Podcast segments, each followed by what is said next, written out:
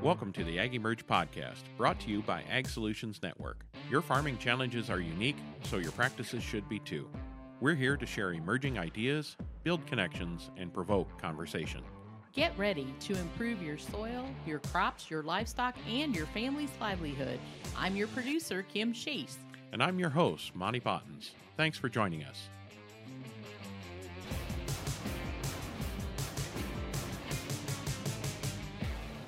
Thanks for joining us. Today we welcome Dan Kittredge. Dan has been an organic farmer for more than 30 years and the founder and executive director of the Bionutrient Food Association, a nonprofit whose mission is to increase quality in the food supply. Dan has become one of the leading proponents of nutrient density and works to demonstrate the connections between soil health, plant health, and human health through workshops and speaking engagements across the country and globe. Today, he and Monty discuss those opportunities and challenges in all of these areas. So let's jump right in.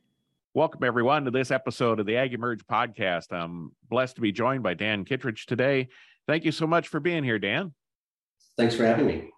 Well, Dan, what I love to do with all of our guests is just dive right in. And if you would, just share your story, a little bit of your background and where you've come from and how you've gotten to where you are today. All right. Well, I grew up on an organic farm here in Massachusetts. My parents, for their day job, ran the local organic farming organization called NOFA for about 35 years. So I was actively part of not just the lifestyle, but the movement, the organizing, the conferences, certification, stuff like that. Basically after college in my 20s, managed the farm in the summertime and traveled the world in the winter and did some interesting things. When I got married and had found no better lifestyle to raise kids than I thought than the homestead, I tried to make a go of it myself and rapidly realized that I couldn't make a living doing it, in a significantly large part because my plants were susceptible to insect pressure and disease pressure and things like that, which are, different people have different techniques for. But my thought was, if organic was supposed to be better, then shouldn't my crops be like the plants in nature that aren't being eaten by pests and disease? Wouldn't that be Wouldn't it be easier to make a living if my plants were healthy? I consider being eaten alive by a flesh-eating fungus a sign of poor health, or being eaten alive by a larvae a sign of poor health.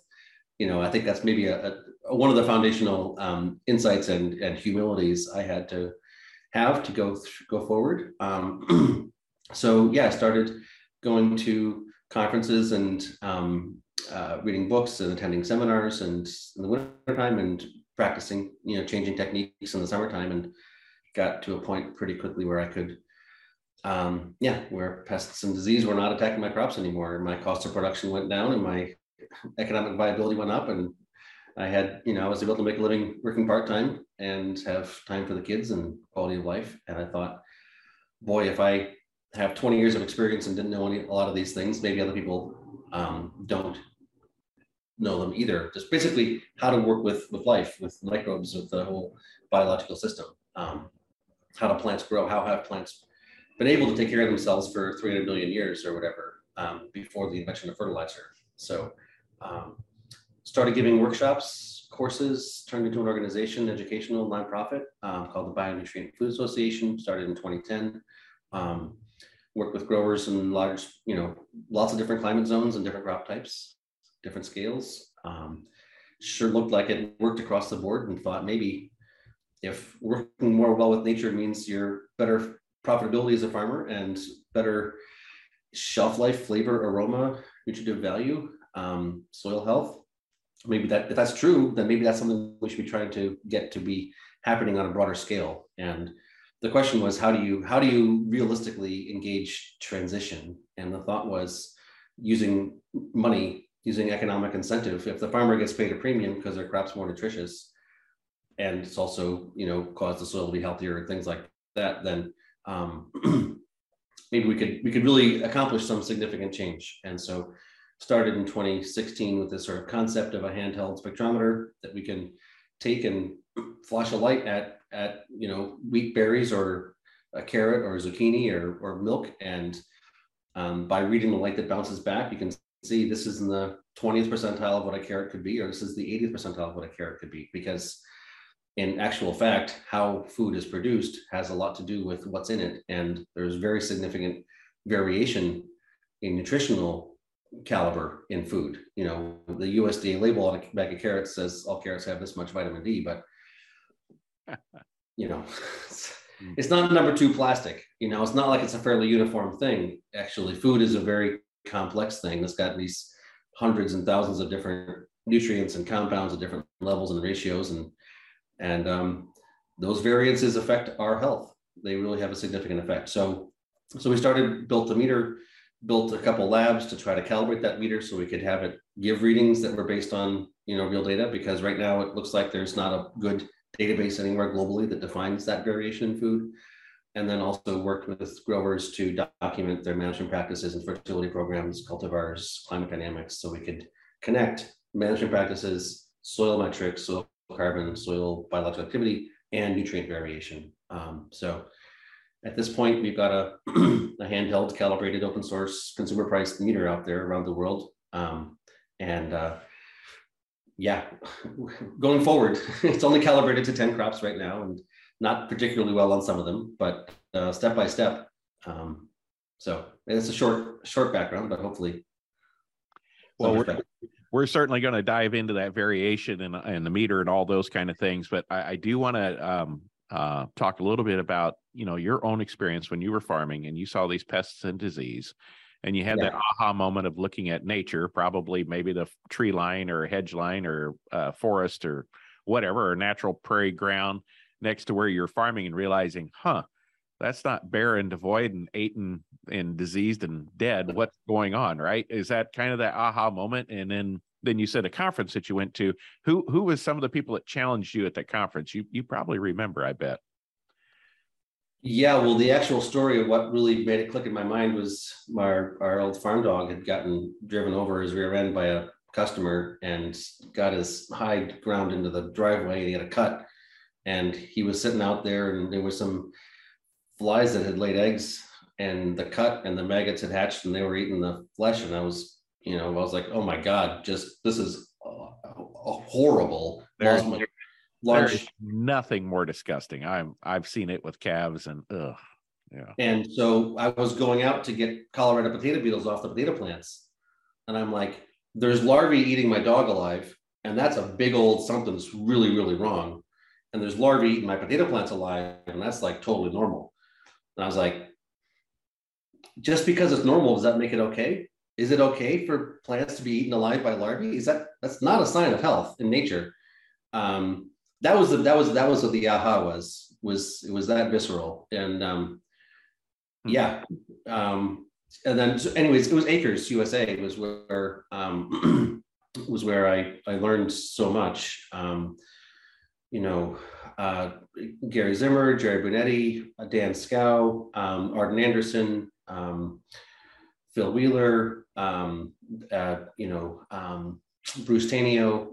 You know, just a whole suite of elders. I mean, just a real, for anybody who doesn't know about Acres USA, I think, you know, their lineage, everything Charles Walters did there for 40 years or whatever until he passed was really impressive. And really, I think, integrated the insight from the permaculture community, the conventional ag community, the biodynamic community, the organic community. There was no, you know, they were talking about energy and harmonics and frequencies and structuring water. There was like, it was all bring it on, you know, microbiome. Let's just let everybody who's got something to say have a space to say, and let's try it out. And I found that to be a very, very fruitful learning environment, and brilliant people, right? Mm-hmm. So, yeah. No, there's some outstanding resources there, but that is a great aha moment. And you're right. Why do we just accept that we, you know, have some pests and some things, and don't realize that, yeah, you've probably got a, you know, a sugar content problem. You've got maybe a, you know, imbalance of nutrients. You've got the harmonic resonance thing, and natural vibration. All the same thing. It's all the same. Every one of those nutrients vibrates. That's correct. It's just how are we measuring it, right? So yeah, exactly. That's when you break down the silos. And a friend of mine says, "Get out your tinfoil hat and get ready for this." So, but yeah, so that really led you on to some things. And just describe how did farming change for you then once you kind of worked with nature instead of tried to dominate it? I mean, it was a big relief, you said, right? Well, my potato plants got killed by frost instead of by potato bugs. My cucumber plants got killed by frost instead of powdery mildew. You know, little stuff like that. Little stuff. Yeah, actually got a crop.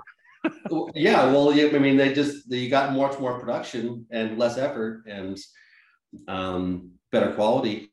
You know, I mean, the cucumbers, instead of getting pinched at the end after a few weeks, they were staying perfect shape after 3 months. You know, like. That's unheard of in my experience. I was like, right. Oh my God, this is not my third planting of cucumbers. This is my first planting of cucumbers I'm picking here in the end of September, and they're still perfect. It was just as stupendous for me. So, yeah, in conventional production, especially for pickles, you've got like a 3-day harvest window, and then you're done. And that's interesting to see that continue on. But well, so that leads right into, Dan, nutrient density. Right. And, you know, the plant health and making a fruit all the time until you can't anymore. Nutrient density. What is it? How do you define it? I like to say anybody who thinks they have a definition, please come tell me, because I'm pretty sure I don't know. And you run the organization that's defining it. Come on. Which is exactly the point, is we don't know yet. And so we should stop throwing the word around with such confidence if we are. And say it's a process of learning and understanding. And when we've got it figured out, it's going to be a collective thing. And it's a continuum. So what can we say about nutrient density? If it doesn't correlate to plant health and flavor and aroma, we probably have a wrong definition. It's a continuum, not a binary. So like, or if you're organic, you're either organic or you're not organic, or you're whatever, you know, like, my understanding is some carrots are really crappy, some carrots are really amazing, and there's a bunch in the middle. And so our thought is nutrient density is we can say this carrot's in the 20th percentile of what a carrot could be, this carrot's in the 40th percentile, this carrot's in the 80th percentile. So it's not a you are nutrient dense or you're not nutrient dense. It's a continuum. And so being able to use that meter and get a reading and say, I got 3 bags of carrots on the shelf to choose from, 3 different, you know, brands or whatever, and one's a 20, one's a 40, one's an 80. That's just data I can make decisions about. But it's not like saying one's nutrient dense and one's not nutrient dense. So I think that's a really big piece of it, is that it's a continuum, not a binary, if that makes sense. Oh, absolutely. And I know you're still in the preliminary stages and probably will be for some time, but what are some of the things that you're seeing that is driving that 20th, 40th, 60th? So I think some of these include distance, right? Freshness, and those kind of things. Or what are things that you're seeing? And obviously the production practices, but what are you seeing that correlates to that percentile? Yeah, I mean, again, am I speaking formally on the record, this is the answer, or like, it sure looks like this, we're heading in this direction? It sure looks like this. Yeah. We understand that this is not. Yeah. So, I mean, I want to go back too about nutrient variation and nutrient density and just make a deeper point, but I'll answer your question first. Sure.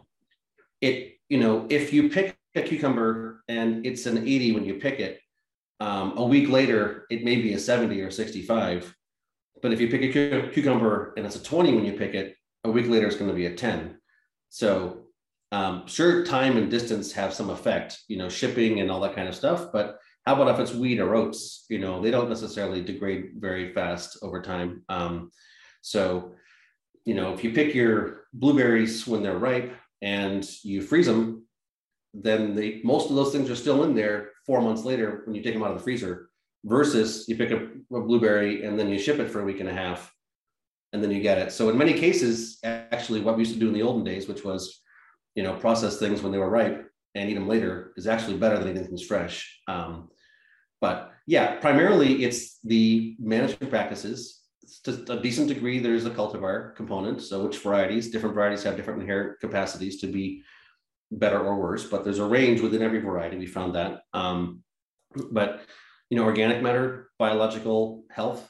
The more well-functioning the microbiome is, the more organic matter you've got. It's all those basic things. How are you going to go about doing that? Are you doing shallow till, no till? Are you doing cover crops? You doing a burn down? I mean, there's things that you do that are beneficial, things that are do that are detrimental, and you minimize the detrimental things and maximize the beneficial things.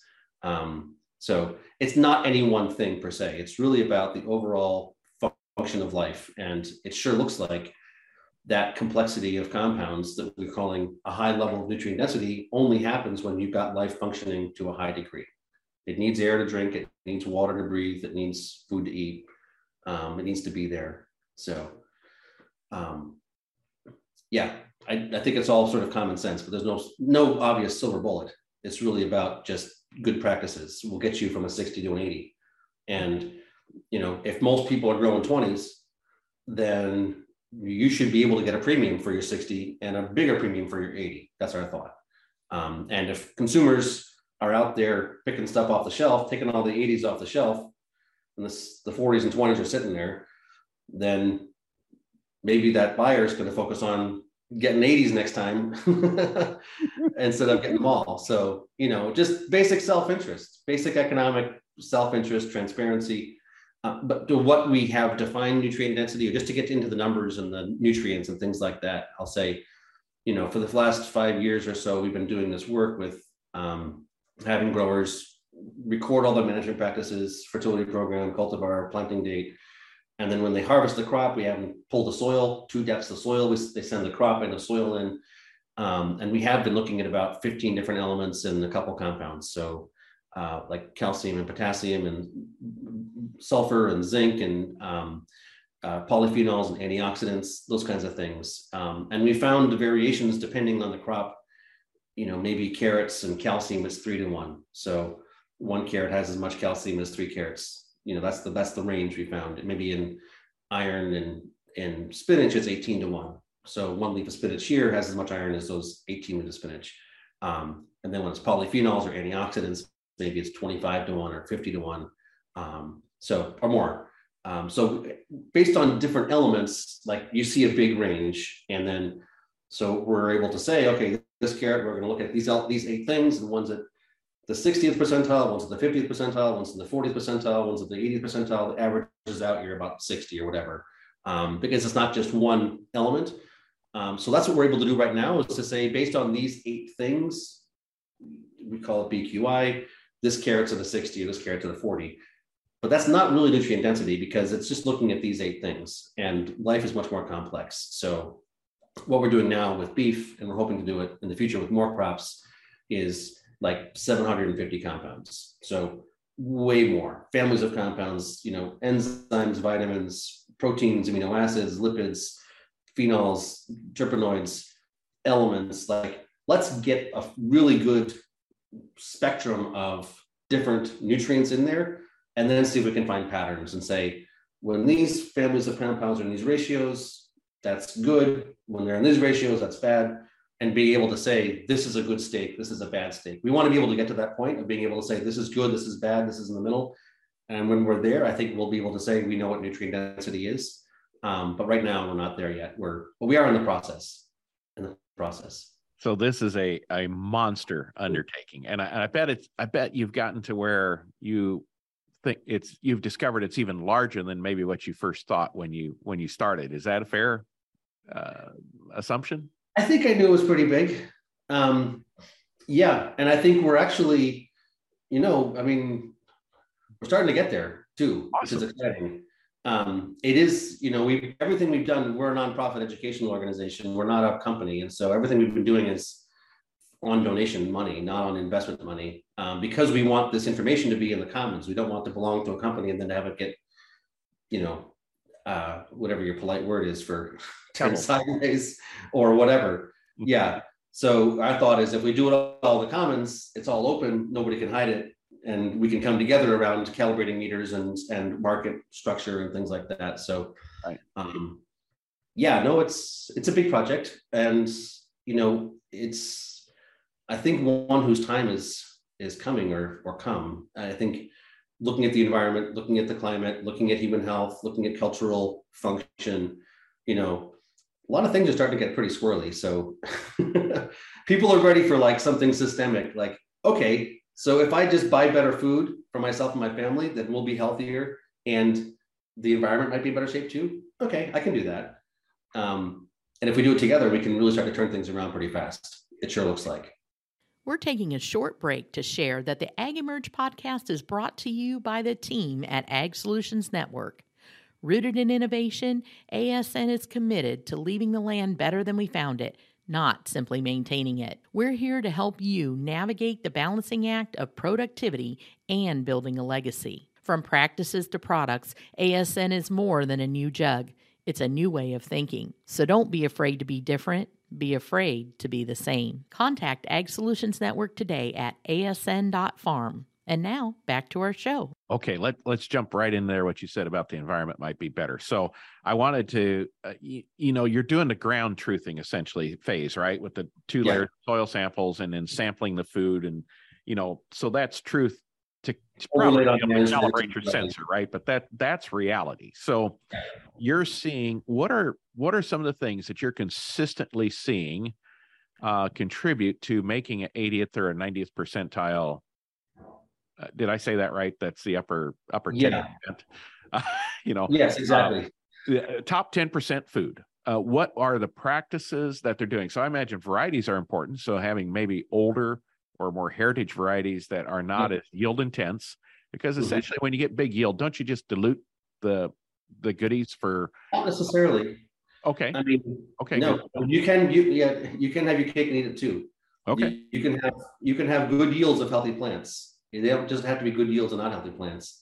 In fact, in my experience, depending on the environmental conditions, you can push the envelope here, push the envelope there, but I don't think it has to be one or the other. But it is important that if you've got varieties that have been bred to function on a chemistry, program, you're not going to be able to get those nutrients because it's the biology that brings nutrients in, not the chemistry.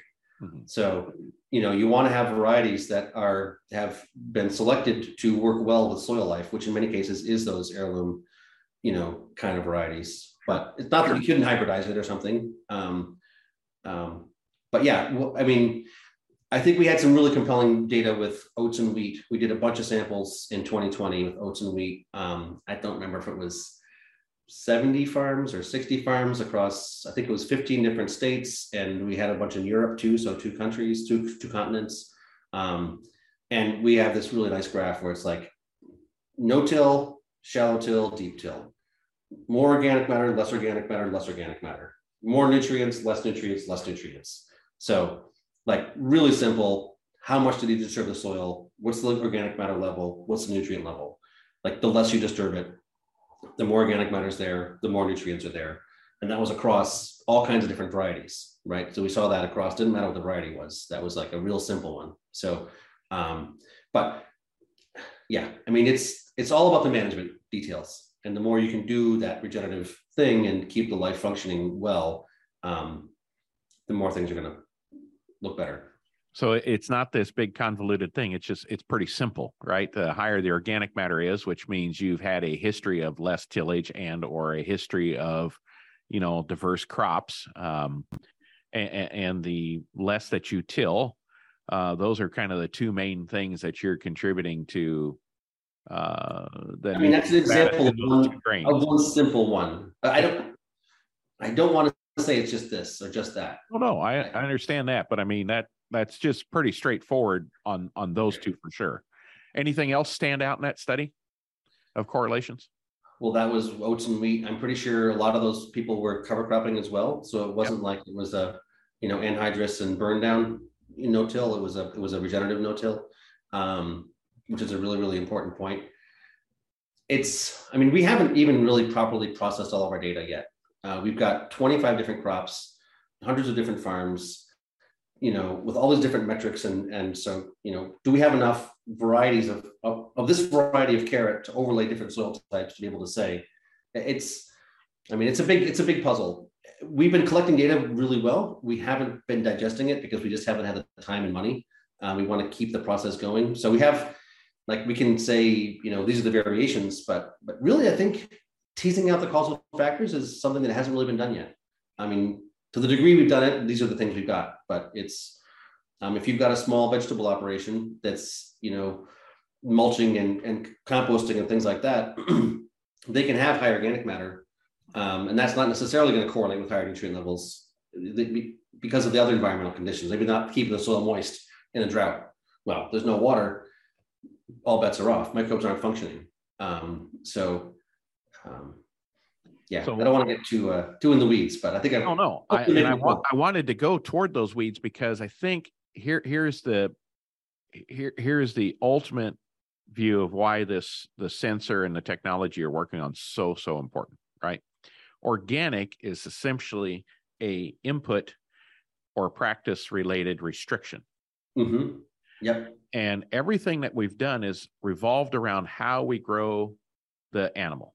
So, I mean, same way, let's say chickens. Okay. So you got free range. Okay. It means there's a door that they can walk outside, but they won't. Okay. They're, you know, cage free. Well, they're still in a barn, but they are not still in a big barn. Cage. Yeah.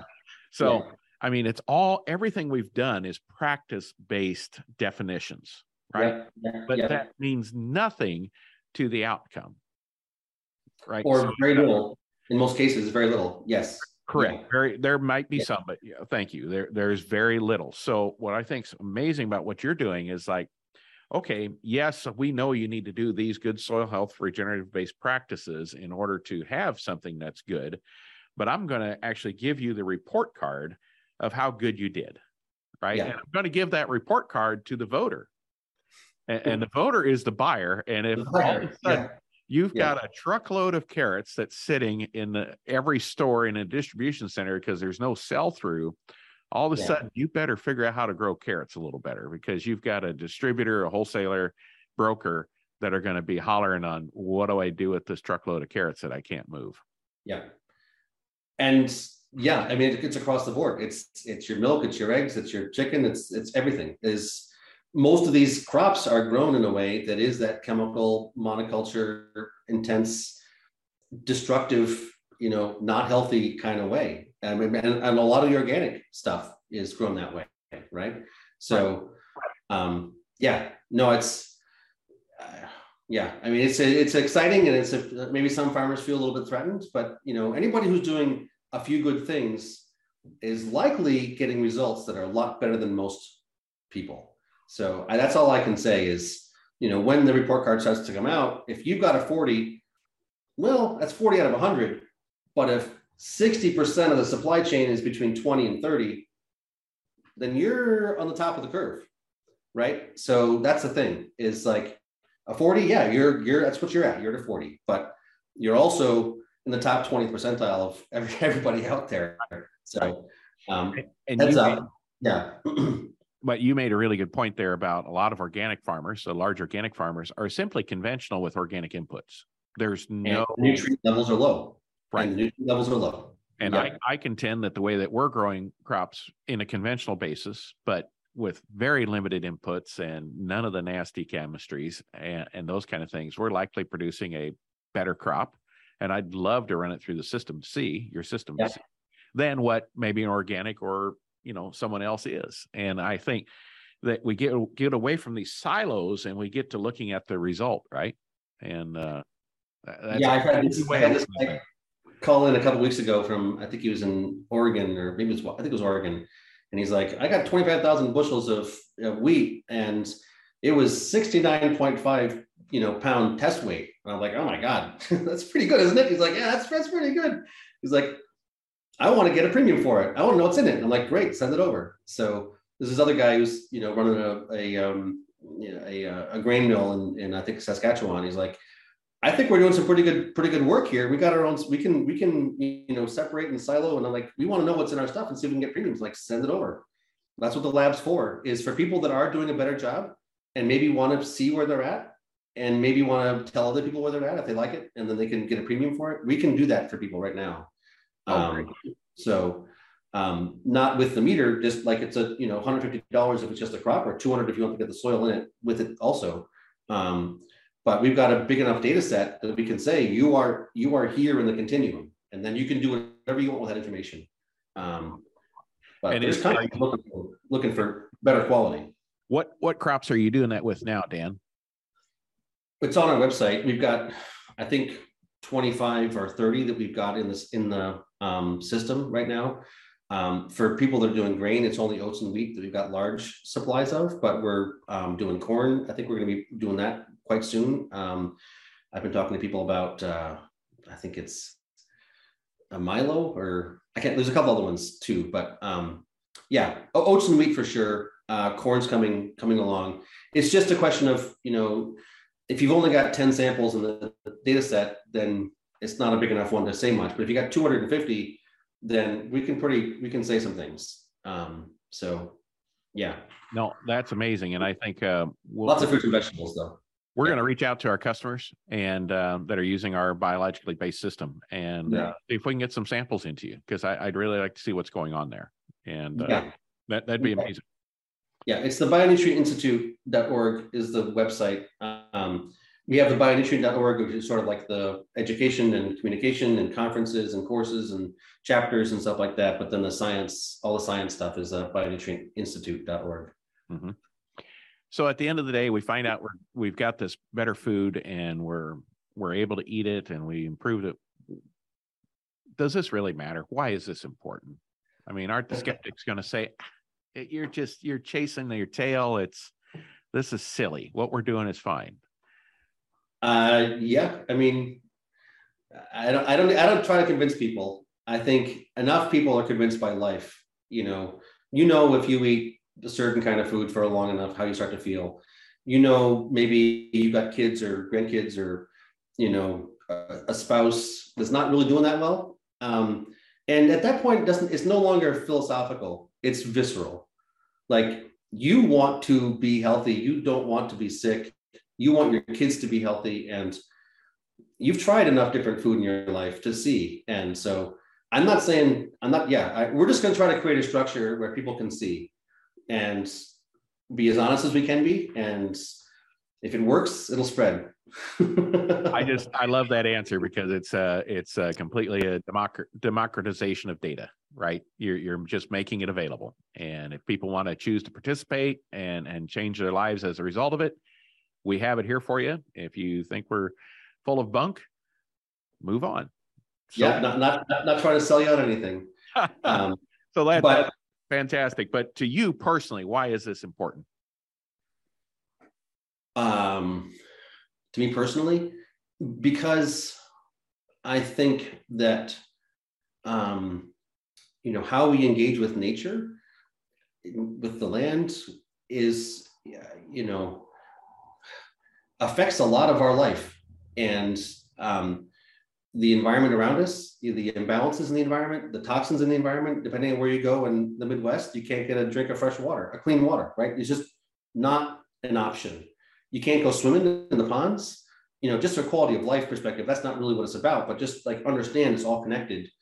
I think that when we eat food that doesn't have what our bodies need to function well, we start functioning less well. And if you do that for a couple generations, you start to have people that are, it's not just physically not functioning well, it's spiritually, it's emotionally, it's, culturally, they don't have that much energy. They don't have that much creativity. They don't have that capacity to do and be. And so I look at, I guess this started when I was in my 20s and I was sort of, angry or judgmental or, whatever, looking at this is bad, and that's wrong. And, you look at the economic system, you look at the environment, you look at the educational system, you look at the political system, you look at the media system.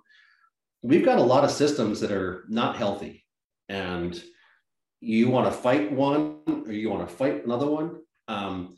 You can do that. But I think the foundation for me is that all those systems are made out of people. There's people that are in there. And to the degree that they're functioning at a higher level, those systems are going to function at a higher level. And the degree they're functioning at a lower level, the systems are going to function at a lower level. So my thought is, if we can make food better across the board for everybody globally, not just the US, like overall nutrient levels of food are higher, then people's level of coherence is going to be higher. Their health, their vitality, their spiritual attunement, their honor, their whatever all those things are.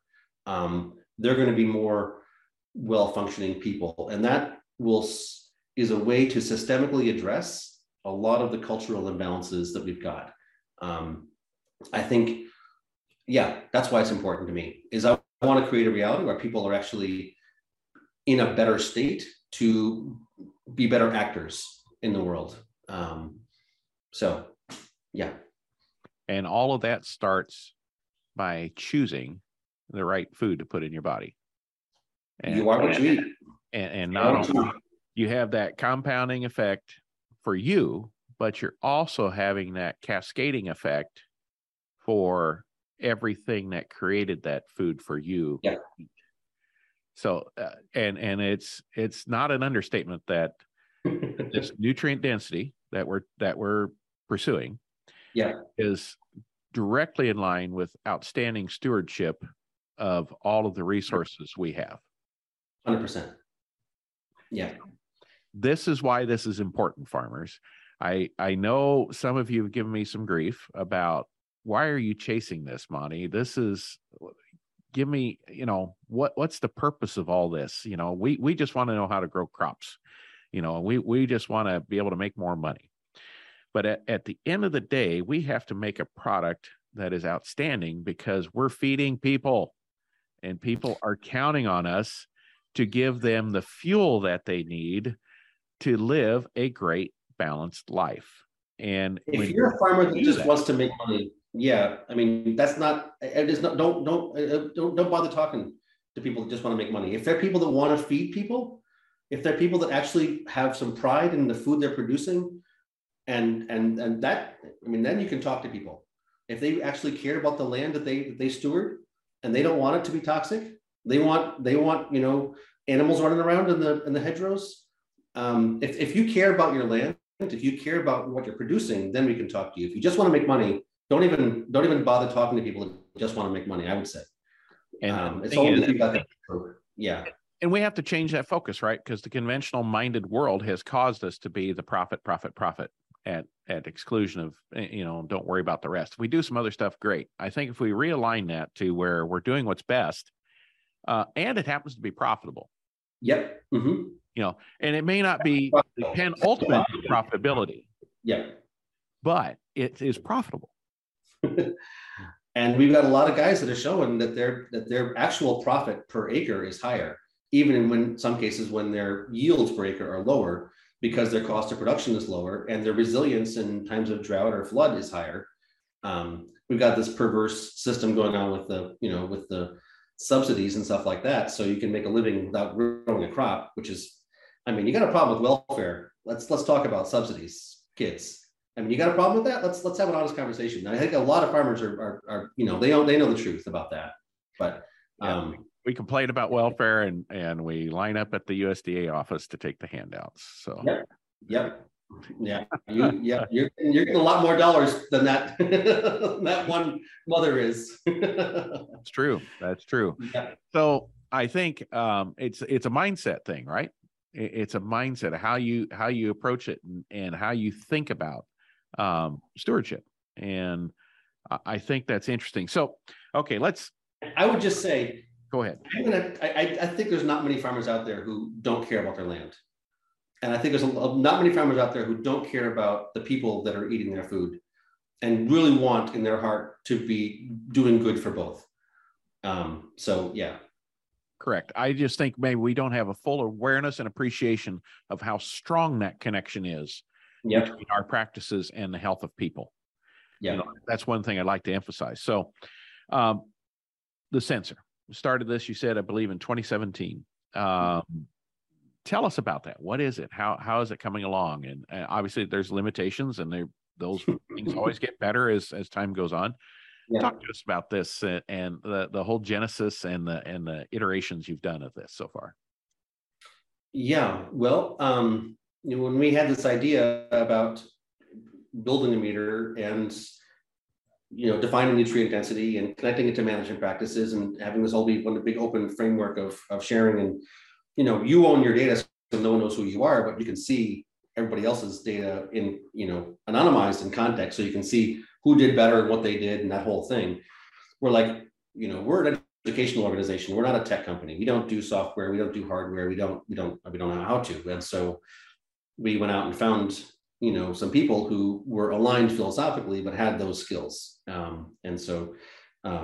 Our side is that's now a company that we found. They were working at Michigan State. They had built this open source handheld sensor. It was for photosynthesis assessment for research in field. And we got some money and said, hey, would you, you know, be interested in converting this into a nutrient sensor? And they said, great. And so by the end of 2017, we had built that first one, I think we had two. Is this possible? Yes. Does it work? Yeah, it seems to work. And then we shipped them out, I don't know, a couple hundred of them, people won one. We're like, hey, it's not calibrated. It can't give you a reading as far as a number. It'll give you like a boop, boop, boop on a graph, but people are like, hey, I want one anyways. So we made a couple hundred of those and put them out there. And 2018, we built a lab and started testing crops. We tested carrots and spinach, and we had, you know, I don't know, 1,000 samples or something from grocery stores and farms and farmers markets, and started building a data set to calibrate the meter with. So basically every time a carrot came in or a spinach came in, we flashed a light at it in the lab with the meter, and then we put it through the lab. So we got the reading from the meter, and then we've got the calcium level, zinc level, phosphorus level, polyphenol level, and then you can do AI and algorithms and stuff with that. So 2019, we did 6 crops. We had a second lab at Chico State in California. We did 6 crops. 2020, out of another lab in France, and got up to 20, 21, 25 crops, something like that. We're working with growers. So last year, 2021, we released a second generation of the meter, which basically has like a little calibration thing. So you can set it to 0.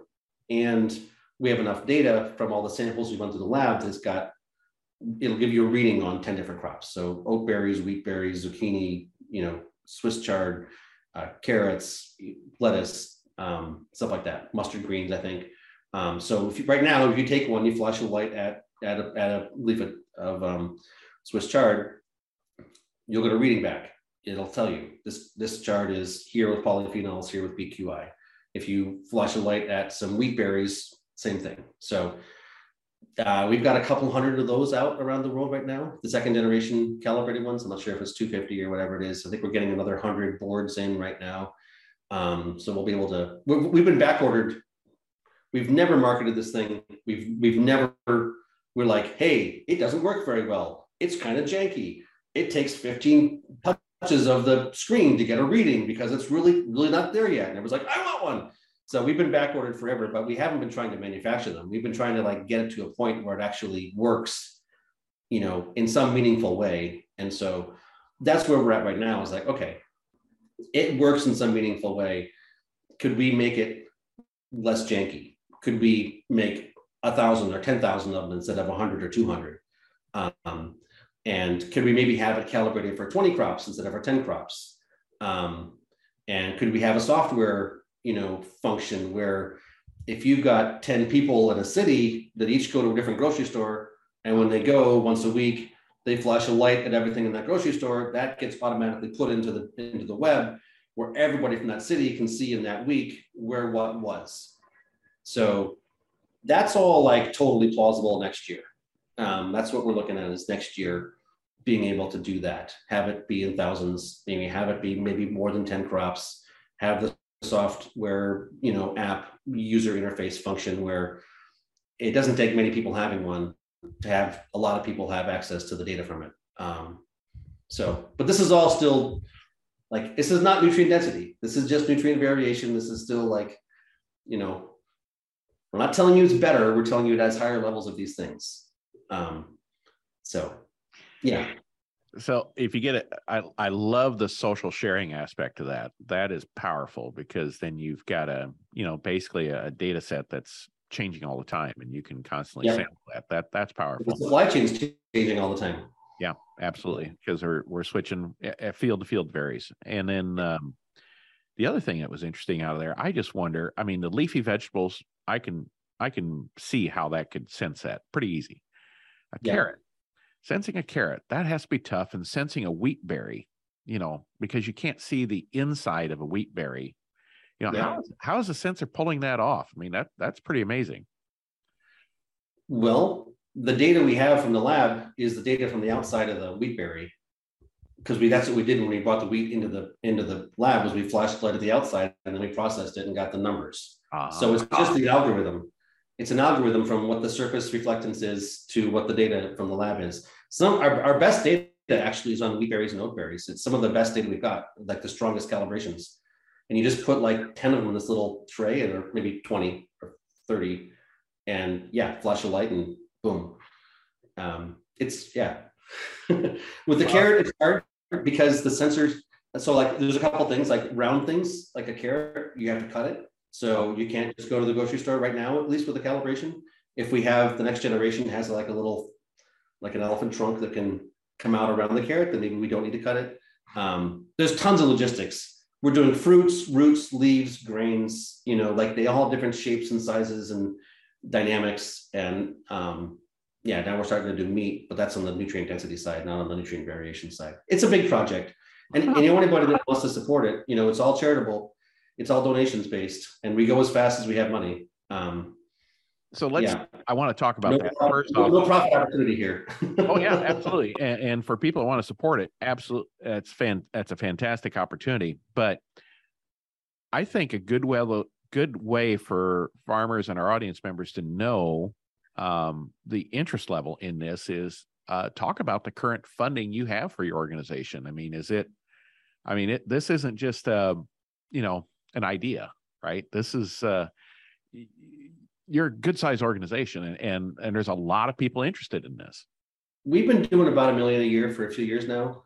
I mean, yeah. Plus or minus, you know, over or under, you know, I think, but I think our budget for next year is like 5.5. You know, I think we've gotten far enough now. We've been trying to get the work done. You know, don't talk about it too much until you got something to talk about. And so I think, you know, we've been letting word of mouth spread it, but we haven't really been saying like, okay, we're ready to go out publicly now. And so we're at this point where we've got enough done that we know what needs to be done next. And there's no reason doing it over 3 years when we can do it over 1 year. So yeah, that's the ambition for this next year. But yeah, I mean, pulling in $1 million plus a year in charitable donations is a hassle in and of itself. So right, but I mean, it speaks to the fact that people are interested in this. That's my point, and I think it's real. Yeah. So hopefully, you can have a subscription model or some sort of way that people can support you through the app that you're using, because there is value in that, and we'll see how that happens. But I mean, there's a lot of other things we could visit about, and our time is coming close to an end here. But what are some other things that you'd like to visit about today while we still have an opportunity? I don't know. We covered a bunch. Yeah, I mean, I generally like to have people who are listening ask questions, but that's not a possibility in this format. Yeah. Well, they can certainly reach out to you and connect to you via the website and those kind of things. But you know, I think consider donating, considering following what you're up to, and getting these devices as they become available, and doing the right practices so that you're in that top 10%, and your food is flying off the shelf. And this is a great way then that you'll get rewarded for it, right? Yeah, I mean, that's the whole idea. I guess, I mean, just a couple of things I could say. Just I took a second to think about it there.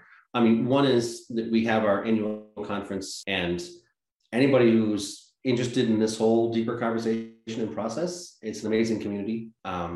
To invite the broader community into this conversation about what is nutrient density, because, you know, there's not really a lot of other groups out there doing it, right? There's not a lot of other groups out there sort of actively working on this conversation. We're kind of like the only ones out there, seriously. And that's not a good place to be, right? You want to have a community coming together around this, different researchers, different organizations, different people actively engaged in this process of figuring out what nutrient density is. So that's going to be one of our big pushes in the next, you know, 6-8 months, is trying to hit as many conferences as possible and open up this conversation and say, here's where we're at, here's what we've got. What do you need? What would be priority for you? What do you think we should do? Et cetera. So yeah, I mean, it's a nice moment where we've got buzz and there's excitement and interest, and it's a little bit, we don't know what it is yet. So it's not like it's codified and it's, ossified and stuff like that. It's like we have this moment where we can really come together around this definition. And I think the more people who are engaged in the process, the more ownership there is, the broader base it is, the stronger it'll be. So, yeah. No, that's excellent. And, the thing I love about this is that it really hits all three things we're about on this form of communication with the Ag Emerge podcast. Is first off, it's an ag technology, right? It's a technology that's telling us and quantifying what we're doing. It's in the regenerative space. It's, it's doing, if you do better, far more regeneratively, it's going to pay. And the other thing is that it directly impacts farmers. So, I mean, this is an amazing thing. And I wish you the best as you continue to explore and learn and iterate. There'll be multiple iterations. And, someday I think our sensors on our phones are probably going to be adequate enough that we can have it built in to the phone itself. So, that's exactly the objective. My thought is, let Apple put a sensor in their phone. Let Samsung put one in theirs. Let Google put one in theirs, and let them all be calibrated to this definition of quality. Yeah. Let's. I mean, our job is not to build meters. We're an educational organization. We're doing it right now because somebody has to show that people are interested in it and build the ecosystem around it. But then once we build the ecosystem around it, there's going to be competition in the space. Great. Let everybody build a meter, but just let them all be calibrated to this collective definition of what nutrient density is. So when you've got this all figured out in the next year, right? What's next? I haven't answered that question. I do consider this to be my first half of my career, but I'm getting old enough that I'm like, better hurry up and get it over with. No, I think the real end game is us, remembering that our own bodies are actually the most sophisticated sensors we're ever going to have. They're really profound, and you shouldn't need a meter, right? You shouldn't need a meter, and it's about enjoying life and having your life be full and rich and good. And I think the physical food you eat is one thing that certainly affects you, but the conversations, the relationships, the media, the community, your thoughts, all these really affect our overall well-being and our experience of life. So, there's something there that I think is important that I'd love to get to once we have food better for everyone. I'm a farmer. I grew up on the land. I think people belong in nature. I think we don't belong in boxes doing jobs in urban environments. I really don't think we belong there, and I don't think we're going to be healthy or succeed. I think we need to figure out how to get back into, communities, towns, property. I think there's something really important there. One thing at a time. Very well said. I appreciate that. I appreciate all your leadership on pushing and really innovating in an area that no one else is, and looking at a very hard, very complex issue that, nobody really wants. There's a lot of people want financially don't want the answer to this. So, I mean, you're swimming upstream, and thank you for all that you're doing to make this possible. So I really appreciate it. We'll stay in touch. And if you ever find yourself in Chicago area or Iowa area, please stop by. You're always welcome. All right. Thank you so much, Dan. You have a wonderful day. Thank you very much. Yeah. What a great conversation. It's exciting to continue learning and understanding the complexity of food and the connections between soil health, plant health, and human health. There's certainly many more questions to answer and explore. And have you got your own follow-up question for a podcast guest? Well, click on the link in the podcast email to fill out the question form. And as always, if you'd like to learn more about what we're doing to help growers implement soil health, check out our website at asn.farm, and there you can click on links to follow us on Facebook, Twitter, Instagram, LinkedIn, and YouTube. There's a lot of great things happening and always something to learn. Thanks for listening.